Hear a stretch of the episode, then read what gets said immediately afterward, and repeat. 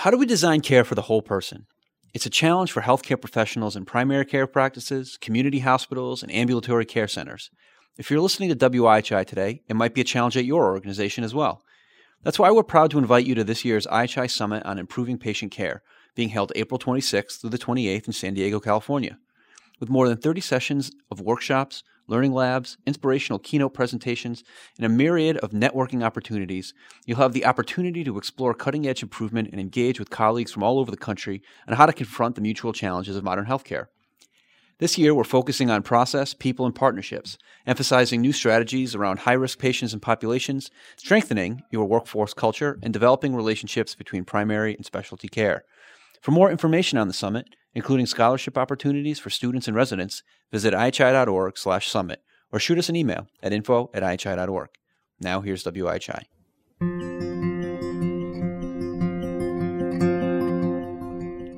One of the hardest things to change in American healthcare is the assumption that whenever we're feeling poorly, there's a test or procedure that can pinpoint what's wrong. Now, in an emergency or acute situation, that's usually the case, and that's a good thing.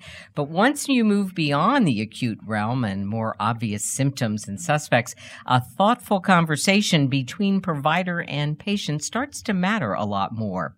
But there are a lot of clinicians who don't know how to engage in these discussions with their patients.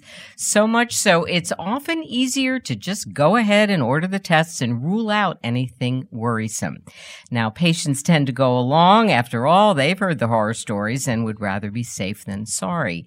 But is this the best we can do for a diagnosis process? Well, not if our panel has anything to say about it. So the search is on for a new model of careful and mindful diagnosis on this edition of WIHI. And I want to welcome you to WIHI, our first from our new studio and new home in downtown Boston. We moved from Cambridge about a week ago. WIHI is our online audio talk show, and it's offered live bi-weekly. And after the show, you can find it on IHI.org and on iTunes. And I'm your host and producer, Madge Kaplan, and I also serve as IHI's Director of Communications. So this is an exciting WIHI because we are on the cusp of breaking some new ground in how we think about diagnosis. And I say we, but I'm really talking about our panelists and a slew of other colleagues. So those are the introductions I need to get to in just a minute. But first, here's IHI's John Gothier. He's going to remind you how to make the most of your time with us today. John. All right. Thanks a lot, Madge. Uh, just a few items to point out to help everybody make the most of today's program. Um, on the right of the sc- screen, it's our chat window. If you've tuned into WIHI before, you know about the great conversation that takes place in the chat. It's also where you can ask our panelists your questions. So make sure that your questions and comments are directed to all participants when Madge opens up the floor to questions. This allows our panelists and your colleagues on the WebEx to see all the questions and comments being shared. Now, there are a few ways that people have connected to WIHI today. If you're logged onto the computer and listening to the program by streaming audio coming through speakers or headphones, you'll see a box in the top right hand corner. It says audio broadcast. If you're on a less reliable internet connection today, we recommend calling in on the phone, and the number will be on all the slides. If you experience any audio issues, please send a quick message to the host in the chat. A simple solution to any hiccups may be to pause the WebEx audio player and then press play. If you continue to have issues, please let the folks at IHI Customer Service know. Their number is on the screen right now. Also, if you're hoping to get your hands on today's slides, uh, uh, Vicky's provided a direct download link in the chat. Tomorrow they'll be posted at our archive over at ihi.org slash WIHI, along with the chat and other helpful articles and resources mentioned by our guests. You can also email info at ihi.org and they'll send them your way. Finally, we're always looking for ways to improve the listener experience. Please take some time after the program to fill out a quick survey and let us know what we've done. Back to you, Mitch. All right. Thanks very much, John. And a reminder to everyone that we're going to turn to the chat and your comments and questions at about the halfway point of the show. You can tweet during and after the program. Thanks for including our handle at the IHI and the hashtag WIHI in your tweets so others can get engaged in this conversation.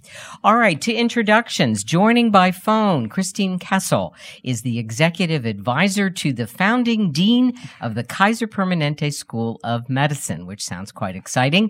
Previously, Chris was the president and CEO of the National Quality Forum and also served as president and CEO of the American Board of Internal Medicine and the ABIM Foundation. And she was dean of the Oregon Health and Sciences University School of Medicine. Welcome, Chris. Thank you, Madge. I'm uh, delighted to be here. Great. Also on the phone, we have Bruce Lambert. He's professor in the Department of Communication Studies and director of the Center for Communication and Health at Northwestern University, where he is also professor in the Department of Medical Social Sciences. Welcome, Bruce. Uh, hello, it's a pleasure to be here today. Fantastic. And here in the studio with me is Gordon Schiff. He's a practicing general internist as well as associate director of Brigham and Women's Center for Patient Safety Research and Practice, safety science director for the Harvard Medical School Center for Primary Care, and associate professor of medicine at Harvard Medical School. Welcome, Gordy. Thanks. All right. And I've got Gordy to thank uh, for so much of what we're doing today, and I thank all our panelists as well well for the help and preparation. So, Gordy, you're going to get the first question just to get us going here. Uh, it would appear that the diagnosis process, something you've been writing a lot about, is getting some long overdue attention due to two big issues concerns about diagnostic errors and some ongoing concerns about ordering too many unnecessary tests.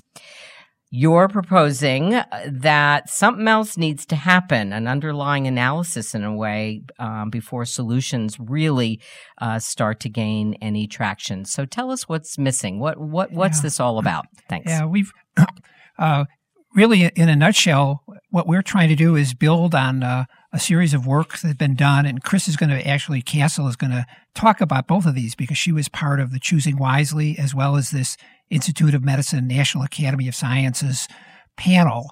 And through both of these initiatives, it turns out choosing wisely, more than half of the recommendations relate to diagnosis, improving use of diagnostic tests.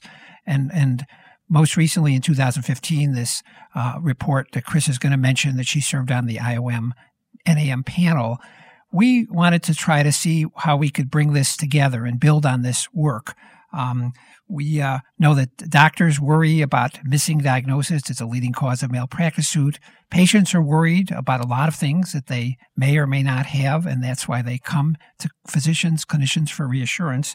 And uh, so we put together a panel of people, and we've been trying to engage in a conversation, really uh, a national conversation. We have 15 experts. You'll see the full list at the end today, uh, who I credit, but I also credit. We've been presenting these at um, at the international quality meetings. We presented this at the American Public Health Association, the the Overdiagnosis Conference in Quebec recently, and uh, these diagnosis and error medicine conferences, which we've had ten of these so far. So we're trying to get a, a conversation going, and I want to let Chris. You'll introduce you'll introduce her. Uh, lay the groundwork because these are the two seminal efforts that we, we see our work building on. Okay, thanks a lot, Gordy. So, in order, we're going to get to these ideas about conservative diagnosis, appropriate diagnosis, careful diagnoses, relationship-based, prudent, etc. Uh, but first, we're going to talk to Chris about these significant things that you played a leading role in, uh, just to kind of help ground us in where uh, where we've been with this issue. So, that's uh, Chris. Uh, go right ahead and uh, let's let's start start with uh, choosing wisely and the 2015 IOM report on improving the diagnosis diagnosis process, and what have each contributed. Thanks again for being with us.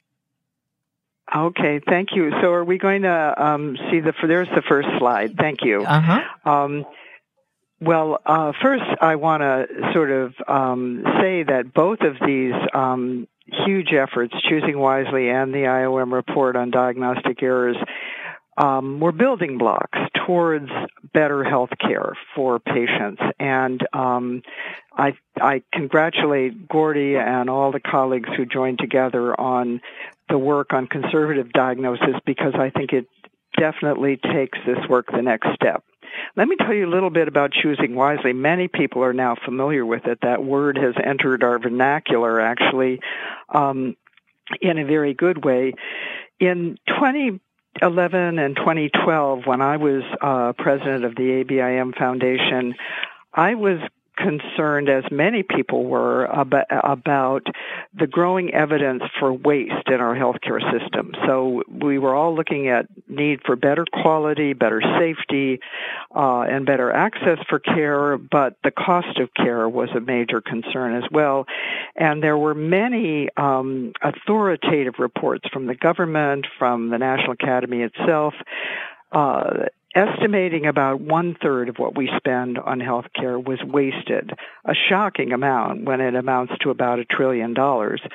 In that one third, there was a major role of overuse of both treatments and and tests, and it was um, understood that this was in part physician initiated overuse, but in part consumer driven overuse as well. And at the same time, people may not remember this, but at the same time, as soon as that issue would ever come up, there would there was a backlash about with fears of rationing and even death panels at the time. And so my colleagues and I at ABIM Foundation thought, you know, the way to get beyond the rationing um, uh, alarms was to really have this be a conversation between doctors and patients and not involve the payers. So no insurance companies, no Medicare, um, no government, but doctors and patients uh, having a conversation about possible overuse and its risks. And to their credit, and really exemplifying professionalism, I think, in its finest form, physician specialty organizations stepped up to the plate. The first, when we had our first announcement, it was nine leading specialty societies who selected five um, tests or treatments in their specialty that were overused or likely to be overused. So you had the best scientific experts saying, pointing the finger at themselves and saying, we know that this happens in our specialty. And once you had those were 45 things with those nine specialty societies. Well, now it's moved to over 45 societies, and as you'll see, many, many more um, uh, tests and treatments that have been identified. But the other key thing was not only, there you go, not only um, uh, were there um, this this strong and credible voice from the medical uh, specialties um, about overuse, but we partnered with Consumer Reports, a very highly regarded voice of an evidence-based voice. Um, uh, for consumers, along with AARP and a long list. If you go on the Choosing Wisely website, you'll see a long list of consumer partners because they too said, you know, the consumer needs to understand that more is not always better. And while your doctor may be saying, diagnostic tests can't hurt, let's just order some tests, as Gordy and his group have described well, every medical test as well as treatment has a downside, has potential risks that need to be understood in addition to the costs that they generate. So um, th- these these uh, recommendations now, as you can see, more than almost 500 have been widely adopted by medical groups, by decision support, electronic devices, and have even gone viral internationally. Wendy Levinson has led an effort out of Canada and now involving dozens of other countries in the Choosing Wisely campaign internationally. So now if we go to the next slide, let me tell you a little bit about the IOM report, which came from a somewhat different, um, the same concern that we all have had about improving quality of care, and that of course IHI has been a leader probably longer than anyone in this area. But as as someone at this point, I was at the um, National Quality Forum, and we were all about creating measures to identify quality of care. And we noticed that um, almost every quality metric assumed that you made the right, right diagnosis. Is this patient getting the right treatment for diabetes or asthma or heart failure? when in fact, very often those diagnoses are not totally clear cut. And yet we did not have any measures or any way really of measuring um, whether the right diagnosis had been made or whether the diagnosis was missed, as in not diagnosed at all, or misdiagnosed, that is to say, the wrong diagnosis um, applied to the patient. Both are equally concerning.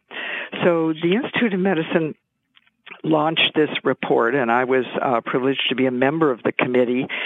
And we, our emphasis in the report was the how to understand how to bring this to the attention of both um, the medical and healthcare world as well as patients themselves.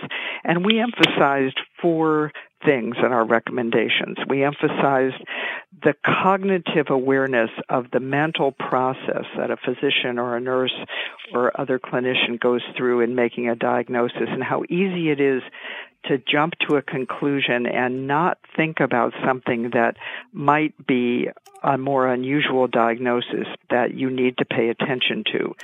So we had a lot of people who are experts in cognitive psychology and talking about reducing distractions during the um, patient encounter, improving um, uh, physical diagnosis and history taking, and importantly, access to effective reminder systems and decision support. The second point was to make sure that tests that are ordered, lab and x-ray tests, are are actually returned to the uh, physician or clinician who's caring for the patient, that they themselves have standards for accuracy in these test results and that they get back to the person that they're supposed to get to. Really a systems issue. The third is patient engagement, that the patient is a partner in this process. And if the patient comes to the physician and says, are you sure I have the right diagnosis? This headache is not going away. That that needs to be considered an important piece of information in the process and um, encouraging patients because people do these days to go online, check out what what you can learn about your own um, health conditions, and be sure to understand those and not be uh, intimidated and, uh, and not engage with your physician and help with the diagnostic process. But that leads to the fourth thing, which is the need for time and the interaction that just because you don't make a diagnosis on the first visit doesn't mean you send the patient away and never see them again. What it means is that you say to the patient, if anything bad happens or unexpected, call me, get back to me, come and see me in two weeks, let's see how you're doing. That gives you a chance to make the diagnosis in a thoughtful way and not have to jump to a conclusion by ordering tests that may be misleading.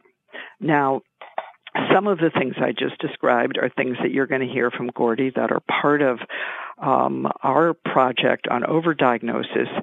But for the IOM report, we thought about should we address the problem of overdiagnosis? What, what if someone gets labeled with a diagnosis that causes them a lot of worry and they may even get treatments that are inappropriate and then it turns out it was wrong? Um, we decided, we deliberated quite a bit about that and decided not to focus on that precisely because we understood what a big both of these areas were really big issues. So in the text we identified we said this is also an issue and we're not going to address it. So with that, I'm going to turn this back over to Gordy. Okay. Thank you very much. Uh, I think it's very, very important to understand sort of the journey we've been on here. And um, uh, thanks, Chris. Uh, and Bruce is standing by. And now, Gordy, take it away. Yeah, so yeah, this is picking up on the perfect transition. Yeah. And I'm sure many people who listen to WIHI have heard of Don Berwick. And Don also got involved in weighing in on this uh, question where should the committee uh, have decided to address overdiagnosis, it wasn't that they didn't aware of it. It wasn't that Chris isn't aware of that in terms of being part of choosing wisely, but he felt they may not define that as an error, but I think addressing that overdiagnosis is critical. And so here's another uh, leader in diagnostic safety, Hardeep Singh. Uh, was asked, this is the Wall Street Journal when that report came out, uh, how do you avoid overdiagnosing on one hand and incurring uh, unnecessary costs uh, on, on, the other hand, underdiagnosing. So he says doctors need to balance, uh, strike a balance between ordering additional tests or procedures that often come with their own risk versus underdiagnosis by not investigating. There's so much national conversation now about overdiagnosis, overtesting, overtreatment in healthcare. Uh, related to cost, the midpoint of the pendulum is where we need to strive for, and that's not going to be easy. So we thought about this pendulum model and actually think it, it may be the wrong way to think about this. This is not a linear uh, situation where you have to go too much in one direction versus too much in the other direction. But the way that I conceptualize this, and I think this is the starting point for this project that you're going to hear about, these 10 principles that we derived, is that really diagnosis errors and overdiagnosis are two sides of the same coin that we're really looking for more appropriate diagnosis, more careful diagnosis, more patient-centered diagnosis, and um, and these are nice rhetorical terms, but we tried to figure out operationally what that would take. What what what are we talking about here? And um, the other thing we wanted to do is really incorporate uh, uh, some of the uh, uh, uh, ideas that we, we, we came out of from looking at prescribing and overprescribing. So uh, Bruce, who's on the call here, was part of a project, and we've developed these uh, principles for more conservative prescribing. And we said, could we develop a conservative diagnosis paradigm? Here's another one. We had these 24 principles, and actually, we're continuing to do work on this. Uh, the Moore Foundation, which is funding this project, is continuing to fund additional work on, on conservative prescribing. Maybe we'll come back and talk more about that. And one of the uh, bases that we're um, uh, coming from is something that I think most people are not familiar with, but it's, it's sort of widely known in, in, a lot of these sort of environmental discussions. It's something called the precautionary principle. And it really says, you know, the risks and the benefits, some of them are uncertain, but we should err on the side of precaution, of safety. Um, so it really shifts the burden of proof. If somebody wants to introduce a new test or a new drug, um, we need affirmative evidence that really helps and it's better, and also that it's not going to cause harm. So it places the burden of proof of, a, of an activity on proponents of an activity, and and if we want to err on the side of, of being conservative, of being cautious, um, and um, and and again thinking a little more long term of what things are going to mean. So we took this precautionary principle and combined it with several other uh, approaches that we were very committed to.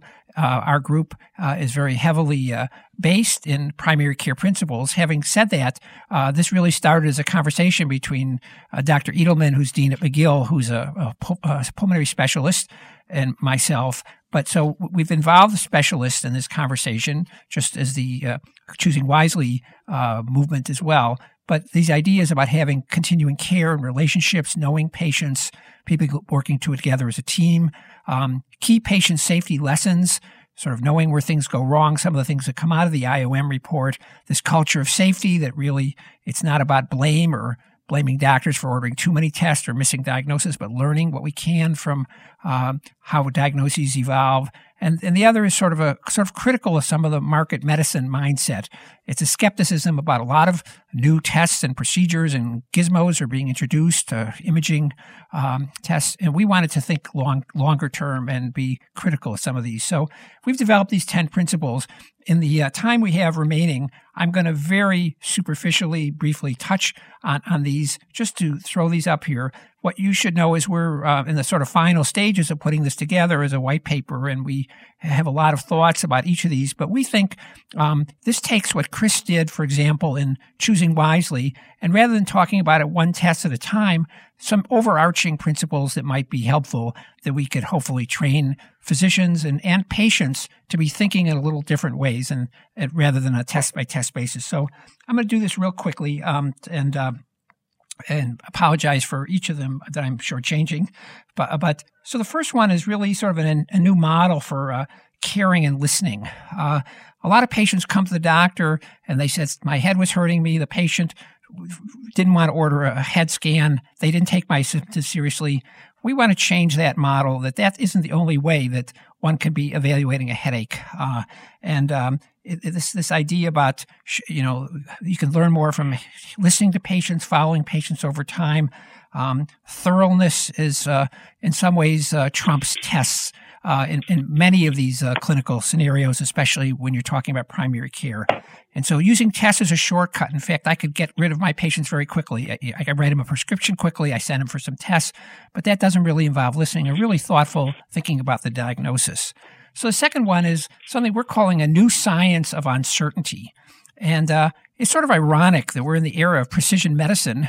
Uh, and um, yet, as we introduce all these new tests, uh, the amount of uncertainty in some ways is increasing. We're having more and more incidental findings. Every time we do these imaging tests, we people are coming away with things that were found. We're not sure what to do about them. Most of them are not of any significance or going to cause patients any harm.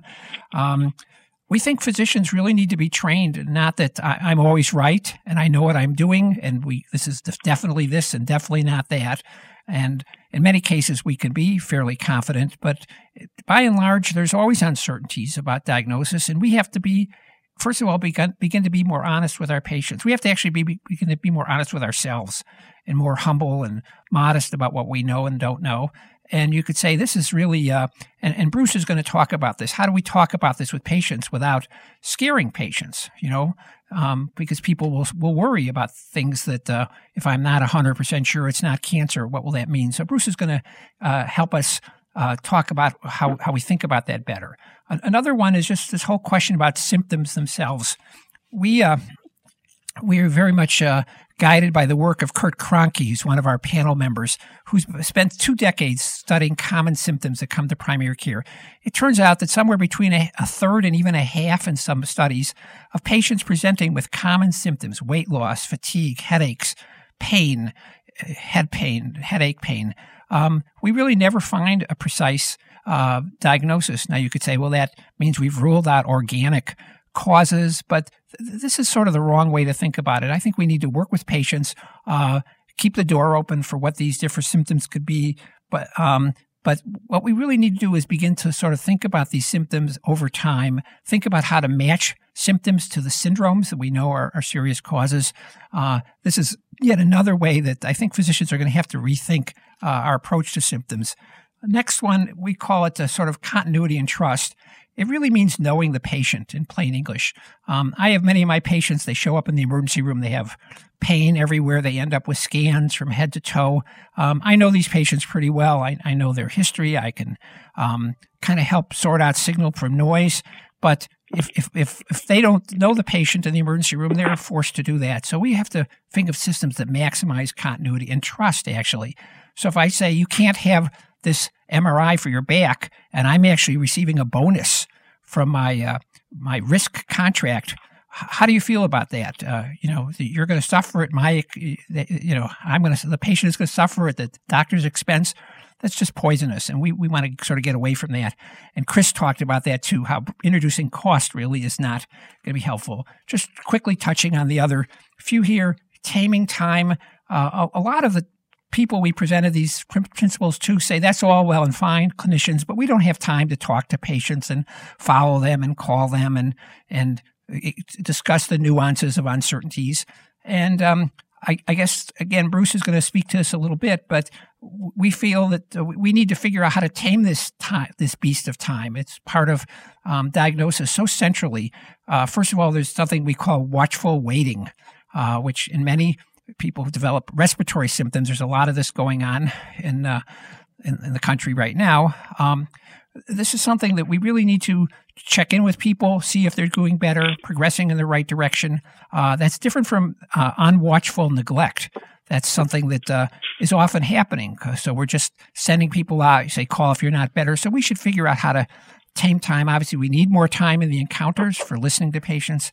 Um, linking diagnosis to treatment. So if, if we're, if we're going to do a bunch of tests and they're not going to change how we treat the patient, we need to think critically about that. What what treatments are really going to make a difference? And so we got to make these linkages. Um, this is something that uh, um, applies to you know i mean somebody who's going to uh, you know get an mri from their back but they're not interested in having back surgery. So to be able to anatomically define exactly where the problem is uh, may or may not be helpful in, in, terms of the treatment that, that, we have to offer that work. Uh, again learning about how tests work and false positives and false negatives. Actually one more thing that we want to emphasize with tests and i think this next slide should show this. Uh, we, we have a longer chart, but this sort of summarizes people don't think of the downstream or even the upstream harms of tests. We know that there's benefits, but there's direct harm, there's complications, perforated colons, uh, reactions from uh, radi- radiology dye, radiation itself causes cancer. Um, downstream harms from false positives. Somebody's false re- falsely reassured. A test is normal, and we have false negative tests and then the whole cascade of what happens when you start re- seeing one of these incidental findings and that would have never harmed anybody. And then there's what we're calling harms intrinsic to diagnosis that patients end up with stigma and anxiety about things that may or may not have ever caused them a problem, or even taking your attention for more helpful ways of treating people. So, finishing up these last three principles, and then we'll throw it over to Bruce. Um, you know, we wanted to learn, number eight, we wanted to learn the lessons from the diagnostic error movement. So that Institute of Medicine report, as, as Chris said, we see as a fundamental building block to the work we're doing. Um, learning about what what pitfalls to anticipate and avoid, having a situational awareness, and then this whole idea about creating these safety nets that would. Um, so if you know what to look out for and what diagnoses, errors, common errors are there, and which ones to avoid, then we can kind of practice safely in this other zone of things that probably are not critical to it, certainly do a lot of tests and rule out the first time you see a patient. Um, number nine, we're going to ask Bruce to also talk about this, but cancer is sort of lurking there in every symptom. Anybody who has abdominal pain or headache pain or um, is this is this cancer? And people are very fearful, and of course Mostly it's not, but many people will have cancer. And how do we think about that? And we, we we're, working on ways of both understanding that and the evidence as well as how to talk about it. And finally, uh, you know, in a lot of these discussions, the specialists and the ED physicians are the bad guys. They're the boogeymen. We're going to uh, incentivize patients with high copays. Don't go to the emergency room or um, prevent, have gatekeeping to keep patients from going to specialists um, or even the other way around of people just going directly to specialists. We want to change the role, and I guess the word is uh, stewardship. That just like infectious disease doctors used to be um, seen as sort of the the gateway to liberal use of antibiotics. We want specialists to be stewards for thinking more critically about the tests and their areas and uh, being more conservative, frankly. And we think we can look to them, and they're stepping up to play that role as in Choose Wisely. Gordy, uh, thank you so much. And you're going to be hearing more about all these principles. How many hours would you say it's taken to come up with those uh, 10 principles? Because you've been in a lot of conversations and working on some early uh, drafts. Yeah. Well, first of all, there were many more. We yeah. boiled it down, we, you know, 20 to 12 to 10. Yeah. Um, uh, uh you know the um, I, I, would say every hour was well spent. It was yeah. a total joy for me. I was in the middle of suffering from a very severe back pain problem this summer. And so, in, in the midst of dealing with my back, we were telling people about how to think about these principles and, and me playing the, the role plot, the devil's advocate about why I should have an MRI. I was, I got up on a number of these conferences. So, you know, we, there's really sort of hundreds or thousands of collective hours that uh, we, we've really benefited from. It's been a real uh, um, uh, wonderful experience to be able to launch this on top of the prior work that Chris talked about. Okay. Did you have the MRI? Uh, I did not. Yeah, okay. but by by even many people's standards, I even the Choose Wisely guidelines say no. But then at a certain point, it was getting worse. But uh, I, I, tried yeah. to be true to my principles here, and uh, and I am happy to report my back is is doing fine now. Well, that's good to hear. All right, Bruce, you've been very, very patient. Thank you very much. Um, and I hope everybody's getting ready to make some comments in the chat and uh, ask some good questions. So, Bruce, you come to us with a lot of knowledge about communication. Uh, and uh, I think Gordy has uh, referred to things that you might speak to around these issues about uncertainty, perhaps in cancer or other scary things in particular, but really reflect on anything you'd like to with respect to communication, which is kind of inherent in, in a lot of these principles, even working in our real world. Thanks, Bruce. Thank you. so, uncertainty is, is one of many patient emotions, reactions, kind of psychological complexities that call for empathic communication in the clinical encounter. And this means being curious and, and listening. And I don't think generally there's enough training to do this for most physicians and, and other clinicians. I think now that we have all these clinical performance centers teaching docs to do the history and physical, that increasingly we're going to want to incorporate these difficult conversations about uncertainty into the training so that so that um, young clinicians in training have some practice about how to do this. I think that conversations about uncertainty need to begin long before patients get very sick with an uncertain diagnosis. It needs to be part of an ongoing dialogue where the, the doctor learns about the patient and the patient learns about the doctor's approach to practice. This way, when uncertainty eventually strikes, as it as as it inevitably will, it won't seem like the doctor's being defensive or, or copping out. Instead, the doctor can say, remember how we've talked about uncertainty. Let's talk more about um, what you think certainty might get for us, that maybe I can provide all those things you want without actually being completely certain. I, think this is, these conversations are not going to be easy because there's a kind of conspiracy of goodwill among doctors and patients where we want to believe all of the amazing progress of scientific medicine and technological medicine, our ability to image the body, to look inside the body with cameras, to understand the body's functioning with tests, it, it seems to, that we ought to be able to reveal anything about what's happening to a person. And in many cases, we can. Um, so there is often certainty about what's happening to patients, but there's more often than maybe many people are led to believe. There's uncertainty. People think that imaging and testing will always reveal the truth um, or, or, or the certainty, and and it doesn't always. But that's a lot for a very sick or scared patient to swallow. Uh, once we're sick and we're scared, um, this this idea that that scientific medicine can figure it all out gives us hope. It gives us a sense of security. So I think the challenge for clinicians is to show that they can offer hope and security and reassurance without certainty. That certainty isn't actually required to, to offer reassurance and, and comfort and so on. Um, so so let me think about a couple of issues about what is uncertainty. Well, what are we uncertain about? Well, the, the clinicians may be uncertain about exactly what disease you have, about exactly what's causing a patient's suffering on a given day. But what are we certain about? We can reassure patients that we're certain that your suffering is real, that we're certain we'll do our best to help you, to relieve your suffering, to ease your anxiety and your fear. We can, we're certain that we will not abandon you. We're certain that we will not dismiss your concerns. All of this needs to occur both in a, a a continuous relationship like Gordy talked about, but also in a trusting one. So that we have to develop a trust so that the patient can trust that I, the clinician, will do my best to care for you, which means making choices with your input that'll have the best chance of helping you and the least chance of harming you. And, and the clinicians have to be able to trust patients that they'll tell them their most important goals and their constraints and what isn't, isn't working. I think there are misconceptions about certainty that even if, as Gordy has alluded to, even if we have certainty about the diagnosis, we often don't have certainty about which treatment will work best for a given patient or what will be safe or what will be effective. Even with a certain diagnosis, there's an element of trial and error and customization for every patient. And you often don't actually need certainty to find an effective treatment. Um, and when, when we appear to be doing nothing, which might frustrate a frightened patient, we're maybe doing watchful waiting or the test of time, which lets the person's body tell us what the problem is. And it's often so much cheaper and safer than more testing. What about cancer? The, patients that say are really, really afraid it's cancer.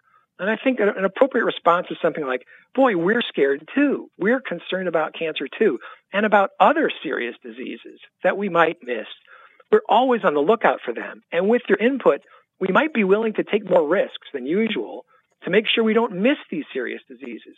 But we want to talk about these risks because you, you often see headlines about missed cancer diagnoses and lawsuits, but you almost never see headlines about people harmed by too much testing. But we know this harm really does happen, and it happens frequently. And the doctor can say to the patient, I want to protect you from this harm if I can. So when we deal with your concerns about cancer, our concerns about cancer, I'm hoping we can have a back and forth discussion about the risks and benefits. And, and you might think that we should test aggressively because you'd rather be safe than sorry. But it's not so simple. You can end up being very sorry you did the testing, even when if we don't find any evidence of cancer. And one last thought, maybe before we turn it over to the question. Um, what about this idea that it's all in my head? So I think patients fear that when they, a doctor can't find a specific diagnosis that will lead, this lead to the conclusion that the, the suffering, the symptoms, the disease is all, quote, all in their head. So I think clinicians have to make a commitment to saying, we will never dismiss your concerns or make you think you're crazy or faking. At the same time, we have to somehow be able to have a conversation to say, look, when we say it's all in, it, you know, we're not going to say it's all in your head, but we think the head is part of your body.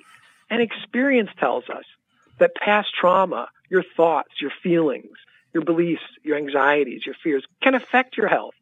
And mental illness, anxiety, and depression, psychosis, they're real. And we, we sometimes have to think about how those things might play into uh, how you're feeling.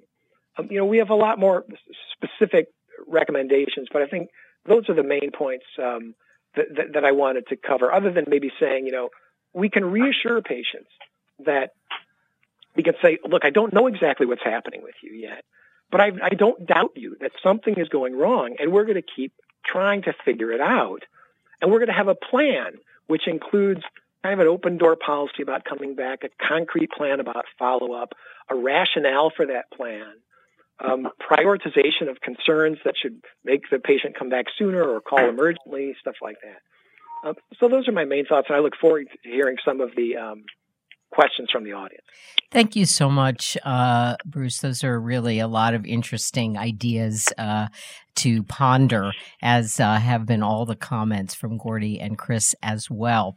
All right, uh, we went over just a little bit in our chunk of time here for Q and A, but uh, go ahead, please. We're very, very interested to know who's joined us on the program uh, today and what are some of your thoughts. Uh, we're all patients at some point, and uh, but we're of course wondering uh, how some of these ideas resonate in terms of changing behaviors and perspective on this. Um, I I thought I would ask uh, you, Chris, if it's okay. One, as people are kind of gearing up here, a particular question, sort of taking us back to choosing wisely and the very active uh, participation of specialists uh, in that initiative over the last five years. At the same time, I think that a lot of patients experience specialists, let's say, and this may be as distinct from a, somebody's primary care practitioner, but specialists, uh, if if they've done the tests and nothing turns turned up uh, and whatever, uh, they're kind of done with you um, and don't really have a lot of time to talk about vague um, ideas and uncertainties and that sort of thing. That has at least I'm I'm just offering kind of a straw man here uh, from experience, um, and I'm wondering what your thoughts are about what should be expected. A lot of these discussions we're sort of imagining maybe somebody who really does know you over time, as Gordy was suggested. And yet sometimes people are seeing the best this, the best that for a particular thing. And, um, everything's come up empty and yet problems or symptoms may still persist. Any thoughts on that? Uh, absolutely. It's a very good question, and it's the reason why uh, in um, our project, and Gordy described this, we emphasize the role of the primary care physician not as a gatekeeper, but as the coordinator. And you know, my specialty is not only general internal medicine, but also geriatric medicine. So nowhere is this more important than as people get older and nor you know the average number of diagnoses that an older person has is probably four five six. Many are on ten different medications. And if you think every time something you think is wrong with your heart you go to the cardiologist the cardiologist says your heart's fine and they send you to the gastroenterologist because they think it might be heartburn well that's a completely you know sort of in, not only inefficient but not a caring way of saying to the patient just what Bruce did, which is we're going to get to the bottom of this, whatever it is, and it may mean that you need a specialist to look into particular possibilities to explain your symptoms, but someone, and if you're fortunate enough to have a good primary care clinician, then um, someone is going to be the person who does know you, Madge, and who can say to you, "You're not you're not headed off the end of a cliff." You know, if if this comes back, call me. And you know, if you say that, you have to be able to answer. Maybe if you not you personally, but here's another argument for good systems of care and teams where patients really don't feel let's say on a weekend that if something does happen and their headache gets a lot worse or they start having other symptoms that they don't have anybody they can go to mm-hmm. and so that's one of the the more important things about having a comprehensive care um, system around the patient so those two things a a generalist of some sort a geriatrician pediatrician family physician nurse practitioner general internist someone who is takes responsibility for knowing the patient and coordinating the care. Second thing is access to specialists who will share the information easily so that everyone who sees the patient has that information. And the third is 24-7 access so that the patient really does always feel there's backup. Mm-hmm. Okay, thanks. Gordy, did you want to say anything, add to that? Thank you, Chris. Yeah, I, I, mean, we talk about continuity, and, and, I think the imagery of Dr. Welby, who knows the patient, uh, is is one that we shouldn't let die in terms of relationships and knowledge of patients over time. Although, as as Chris described, we have to think of other ways of creating that that continuity, the informational continuity, the the handoffs, the coordination. Uh, there won't be 100% of the time when people are seeing people they know, but uh, we think this healthcare system could do a whole lot better if it prioritized continuity, again, for the sake of uh, a better diagnosis. Thank you very much. Um, okay, thank you. Yes, all participants, please, if you have comments, here here come a few. Um, Any current efforts in changing the public's perception of diagnosis, physician ability, and medicine outside the clinic? Uh, this person is thinking of a lot of telenovelas, and I'm sure a lot of other kind of programs that we all watch, in which uh, the doctor remains the hero, uh, saving the day, figuring out all the the very confounding problems. Um, public perception uh, part of what we're doing here, uh, of course, is we're trying to raise this awareness uh, with IHI at least, and I think Gordy and, and you and your colleagues within the healthcare uh, community. But there's a very, very big piece here, uh, also, I think, uh, for patients. And uh, my hope is, of course, that patients and families will get an opportunity, to, Gordy, to kind of have some thoughts about the principles themselves, and are there any that may be missing um, that patients and families might find useful? Yeah, I mean, I could just mention. Uh, I think it's true. We're swimming upstream here. The the public imagery and and Dr. House and the great doctors and what people who come into medical school think they're aspiring to be is uh, is, is, something that we're swimming against the, the, grain. And we, although we don't think fundamentally uh, that's inconsistent with people wanting the right answers. Um, you know, Lisa Sanders, who's one of our uh, people on our group that's helping put this together, recently did one of her New York Times. She does the, the mystery case that was cracked wide open by some Smart Doctor or, or Lucky Clue or whatever, uh, a couple of cases ago, did one where they couldn't get the, there was just unclear at the end of the day what was the answer. So I don't think that shifted the entire American public opinion. but I think we're, we're seeing little signs of this. I think the controversies about screening for prostate cancer and breast cancer and um, how often we should be doing this and how what how do we interpret these incidental findings um, we're going to th- mm-hmm. those those issues are, are hitting people in the face or in the gut or in the prostate or whatever. Um, so the, the, those issues are very central to what we're talking about. And uh, people just keep saying, "Well, I'm just going to make sure I don't have cancer, and I'll do everything I can avoid it as a woman or a man with breast or prostate." But we, we now know that you know for every person that we may help and find early cancer, we're harming uh, you know, X number more, 10 or 15 or 20 in, in some uh, screening situations. So we need to look at this critically. And I think, uh, so that's another realm where, where this conversation is changing. Um. I, I think even learning from errors and uh, you know the whole malpractice thing. I think uh, one of the questions I would anticipate is is someone saying I, I, I try to practice this way, but we have to practice defensive medicine. Patients are going to sue us if we don't do all these tests, and uh, I think uh, you know, part of this whole coalition, this whole effort includes um, the legal people, the, the malpractice people, the apology and disclosure people. Um, and, and, and, and Bruce has been working on this front heavily. So I think all this is going to be part of threads, I, I would say, to try to uh, turn, turn the, the tide of this stream in, in a different direction. Okay, thank you. Uh, may I just go right ahead? Go. briefly?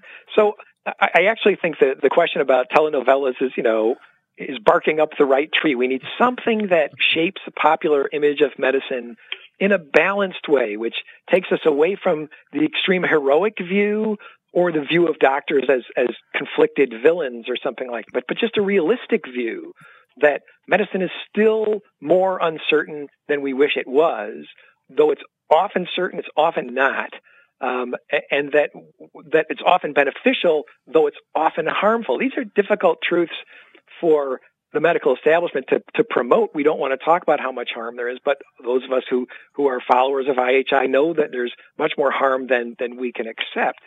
And so, so these are difficult messages. And I wonder if I could jump to the next question about this is, you know, doctor-patient relationships are building trust. Do you think medical schools are dealing with this topic adequately, particularly listening to the person and understanding their life? I think medical schools are doing more than they ever have historically, and they're to be commended for that. I personally, as someone who's committed to studying communication and health, still don't think they're doing enough. I, I think that we have all these clinical performance centers where uh, doctors in training can talk to standardized patients and be videotaped and be, be critiqued. But there's still lots of evidence. If you look like at the book by Alan Schwartz and Saul Weiner called "Listening for What Matters," they show that that doctors frequently miss the contextual aspects of care that is like listening to the person and understanding their life. So i think there's tremendous headway to be made uh, in, in, that area and, and, it involves training young doctors and and also providing additional training for for more senior doctors as well. Okay thank you very much. Um, I think that uh, this whole realm seems tailor made uh, this conversation, uh, Gordy, for training um, and yeah. kind and, of these and Chris issues. is on the line. Yeah, she's part of a new yeah. venture. Uh, really, with, with this at its core. Maybe you want to comment, Chris, where this fits into what you're doing day to day at Kaiser with the new school. Uh, thank you very much.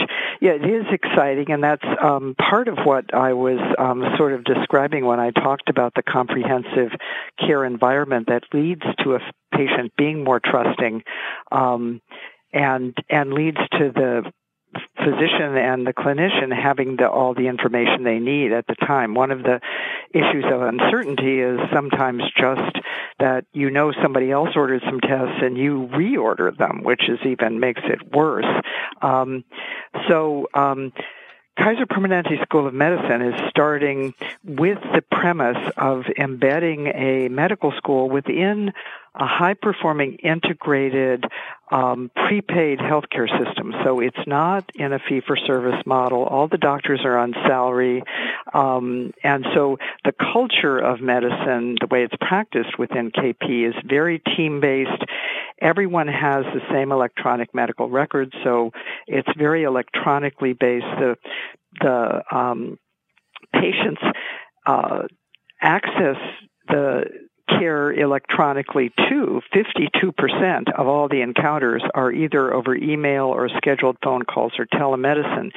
So it ends up being a much more efficient model and very reassuring as a patient. You can just email your doctor a question and get an answer back or send them a picture of your rash or it it, it helps with that process of managing time that Gordy talked about, as well as um, setting up a relationship over time where you never feel like you're being sort of shoved off to some other specialist. Um, so it's in that system that we're going to educate these students. But we also, and this is one other thing I just want to have our audience consider, we also are very conscious of the fact that our first students, after they do residency training, will begin to practice medicine in 2029 or 2030. So think about that for a minute. What is the world of healthcare going to look like in 2030? What is our society going to look like in 2030? What is technology going to look like in 2030? What is precision medicine and genetic information going to look like in 2030? So we really are taking very seriously training these students to be um, to understand change, to manage change, to live in a world of great uncertainty and to be able to think through problem solving for themselves rather than simple algorithms that they might have learned their third year in medical school that really um, are going to be eclipsed either by new medical knowledge or by new ways of relating to patients or or uh, technologies that for communication that occur in the future. Th- thanks, Chris. Yeah. I can jump in. I, am yeah. seeing two questions that sort of look like they're yep. different, but I, I, think they come together. Is, is, is, there a consensus among the panel that value based contracts are, let's see, you scroll, are not always a good thing? Curious to know the impact of these contracts they have on the medical community. And then somebody asked about the VA. Um, so, so, um, I think whoever asked the question did pick up on something that I think has been one of the lessons of this choosing wisely and, and our perspective that you really need to uh, have this um, financial neutrality of medical decision making. This whole idea that there's a conflict of interest.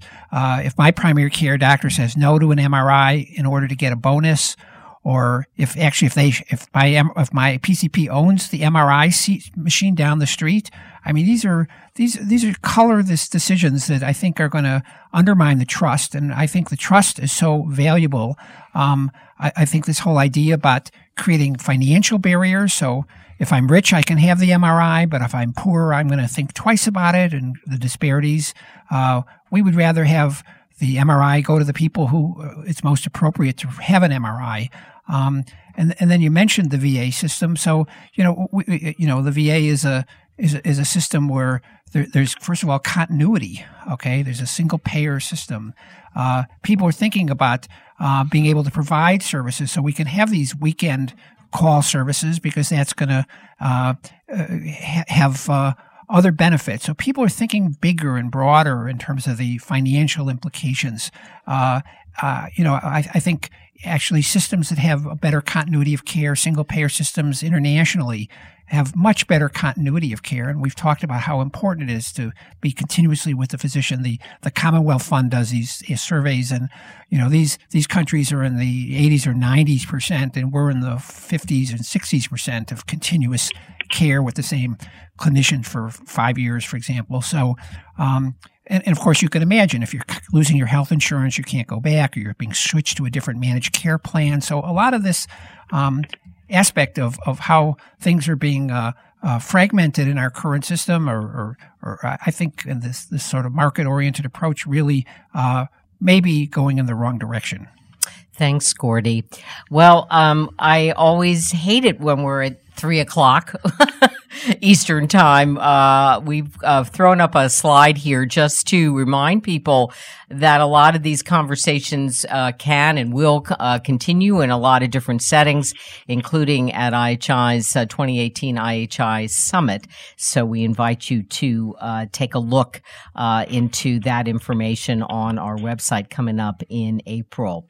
Um, and I also want to just acknowledge, you know, Gordy, you showed that slide about the two sides of the same coin. Um, and uh, I was thinking that uh, these some of these final questions here.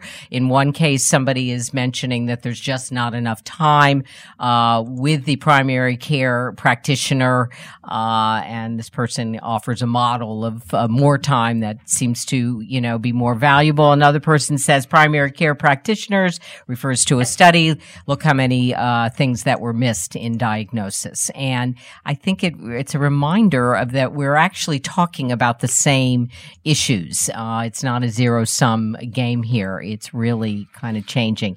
And I think these issues of taming time and what happens in that time is is probably subject almost for another show. Yeah, we have this list of the people who've worked with go us. Ahead. It's our last slide. Can you jump to that? Is that easy? Yeah, yeah sure. There you go. There you go. So I certainly I, I did credit these. Uh, hundreds of people and thousands of hours. And, and, seriously, at the IHI forum, we presented this and got a lot of uh, good discussion and ideas. But this is sort of the broader team. I've alluded to a number of the people on the call with us today and who uh, have been uh, working with us in these series of. Uh, of brainstorming sessions to try to come up with this. And we're going to be publishing this paper so people can look forward to hopefully seeing this in print and reacting further to it. And you heard it, uh, well, maybe not first, but at least you did hear it on uh, WIHI. And we're very, very grateful. I really leaned on Gordy uh, when the minute I uh, took a gander at the presentation at the IHI forum. I thought that this would be a very, very valuable early look at, at some sneak of this preview. Yeah. Sneak preview. So I want to really thank Gordy Schiff, Chris Cassel, and Bruce Lambert for your time, for preparing uh, with me for the program program today and for sharing all this information with the audience. And I want to thank all of you who joined live. And uh, we look forward to hearing from you and uh, you're telling others uh, about the program. And I guess it's a question of watch this space. Uh, next up on WIHI on February 22nd, we're going to be talking about aging in place with a disability and dignity. And I hope you'll tune in there. The innovative model, excuse me, innovative model called capable.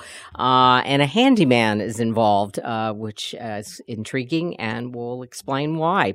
Reminder you can download the chat. Uh, all the slides um, that we shared with you uh, when you get off the program today. You'll also find them on our website tomorrow, along with the audio and uh, consider subscribing to the podcast. And you can always write a review. In the meantime, there is a survey that pops up when you get off the program. And if you would take just a minute to let us know how we did today and what we could do better, that would be great as well. Any questions whatsoever, you can email info at ihi.org. Again, my thanks to our panel. Thanks to the audience. And we have also a great group at WIHI who make this show possible. They include John Gothier, Matt Morse, Vicki Minden, Joanna Carmona, Jameson Case, and Val Weber. And it's my privilege to host this program that's about spirited learning and improving health and patient care most of all. I think the diagnosis issue uh, points to many, many, many issues right now, and it's a good one for us to be digging into. So for the Institute for Healthcare Improvement, I'm Madge Kaplan. Good day, everyone.